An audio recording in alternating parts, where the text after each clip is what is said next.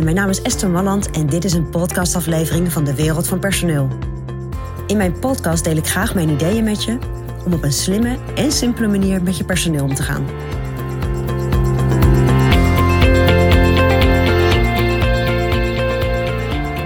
Wat eigenlijk best wel bijzonder is, is dat we altijd ontzettend veel tijd besteden als iemand in dienst komt. Aan het vastleggen, zaken regelen, zorgen dat dingen ondertekend worden. Maar dat we dat eigenlijk helemaal niet doen als iemand uit dienst gaat. Als iemand bij je vertrekt, en dat kan omdat hij zelf een andere baan heeft gevonden, of omdat je nou, aan het eind van een bepaalde tijdcontract komt, of nou, er kunnen verschillende redenen zijn. Kijk, de enige, het enige moment wanneer je wel echt dingen vast gaat leggen, is vaak in een beëindigingsovereenkomst. Of een vaststellingsovereenkomst, dat is een andere naam daarvoor.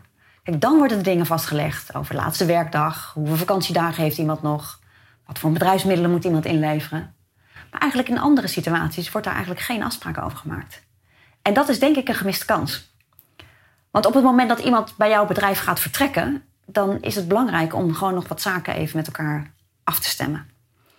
En dat afstemmen gaat natuurlijk over welke bedrijfsmiddelen heeft iemand en hoe en wanneer en waar levert iemand die dingen in.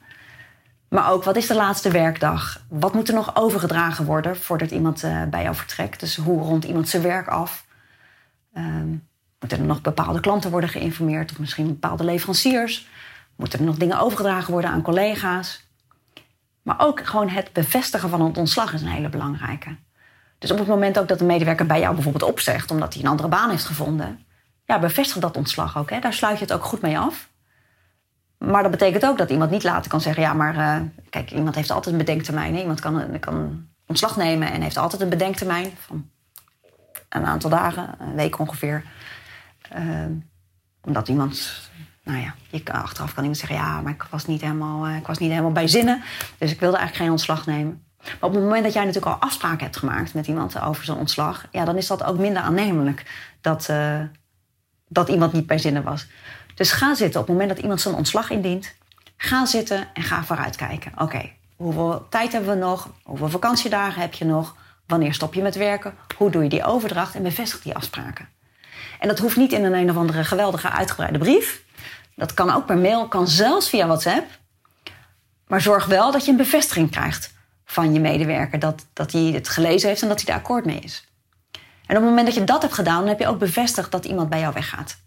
En welke afspraken jullie met elkaar gemaakt hebben. En daar kan je allemaal op teruggrijpen. Ook op het moment dat de eindafrekening moet worden gemaakt en uh, het laatste salaris wordt betaald. Dus besteed daar ook even tijd aan. Net zoals je dat doet als iemand bij jou in dienst komt. Want dan, uh, nou ja, dat is een weerwar van formulieren. Maar doe dat aan het eind ook. Zorg even dat je het netjes afsluit. Dat is professioneel ook. Komt goed over als werkgever. Geeft ook duidelijkheid voor jou. Kun je het ook aan de rest van het team vertellen hoe jullie zaken hebben afgesproken. En dat is ook netjes naar je medewerker toe.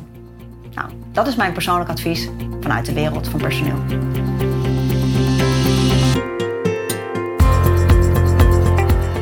Ontwikkelingen in de wereld van personeel blijven volgen? Abonneer je dan op ons podcastkanaal. Ook op onze website vind je allerlei slimme ideeën en adviezen. Dus kijk even rond op www.dewereldvanpersoneel.nl.